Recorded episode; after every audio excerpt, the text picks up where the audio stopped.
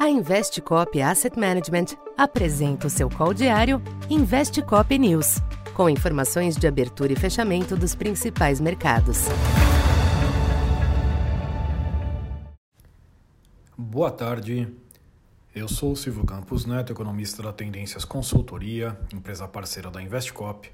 Hoje, dia 24 de julho, falando um pouco do comportamento dos mercados nesta segunda-feira, a semana de agenda carregada no exterior começou com ganhos comedidos nas bolsas norte-americanas, influenciadas pela perspectiva renovada de que o Fed poderá encerrar o ciclo de aumento dos juros após a alta prevista para esta semana. O desempenho abaixo do esperado do índice PMI de serviços nos Estados Unidos, na sua prévia de julho, contribuiu com tal percepção. Na zona do euro, a queda destes indicadores de atividade também pesou.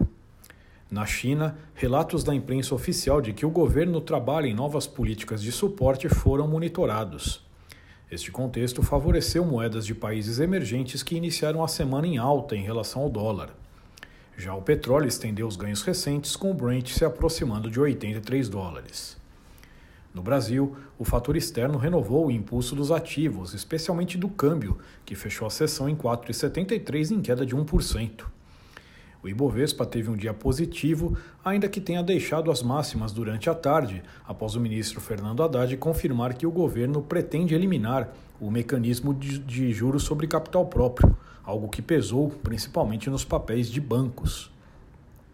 No final, índice em 121.300 pontos, alta de 0,9%. A curva de juros apresentou novas quedas em toda a sua extensão, porém limitadas pelas baixas recentes.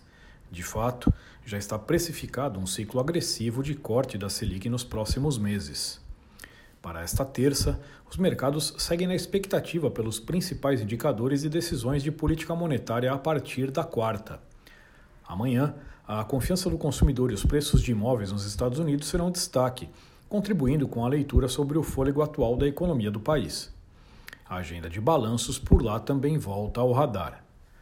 No Brasil, o curto prazo permanece com viés positivo, mas a valorização dos ativos torna avanços adicionais mais desafiadores. Além de monitorar os movimentos externos, os indicadores ficam atentos à agenda local, com a divulgação da pesquisa Focus e do IPCA 15.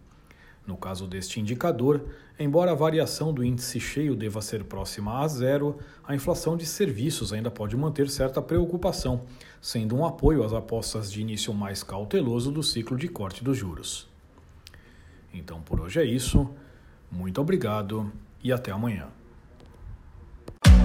Essa foi mais uma edição Investe Cop News.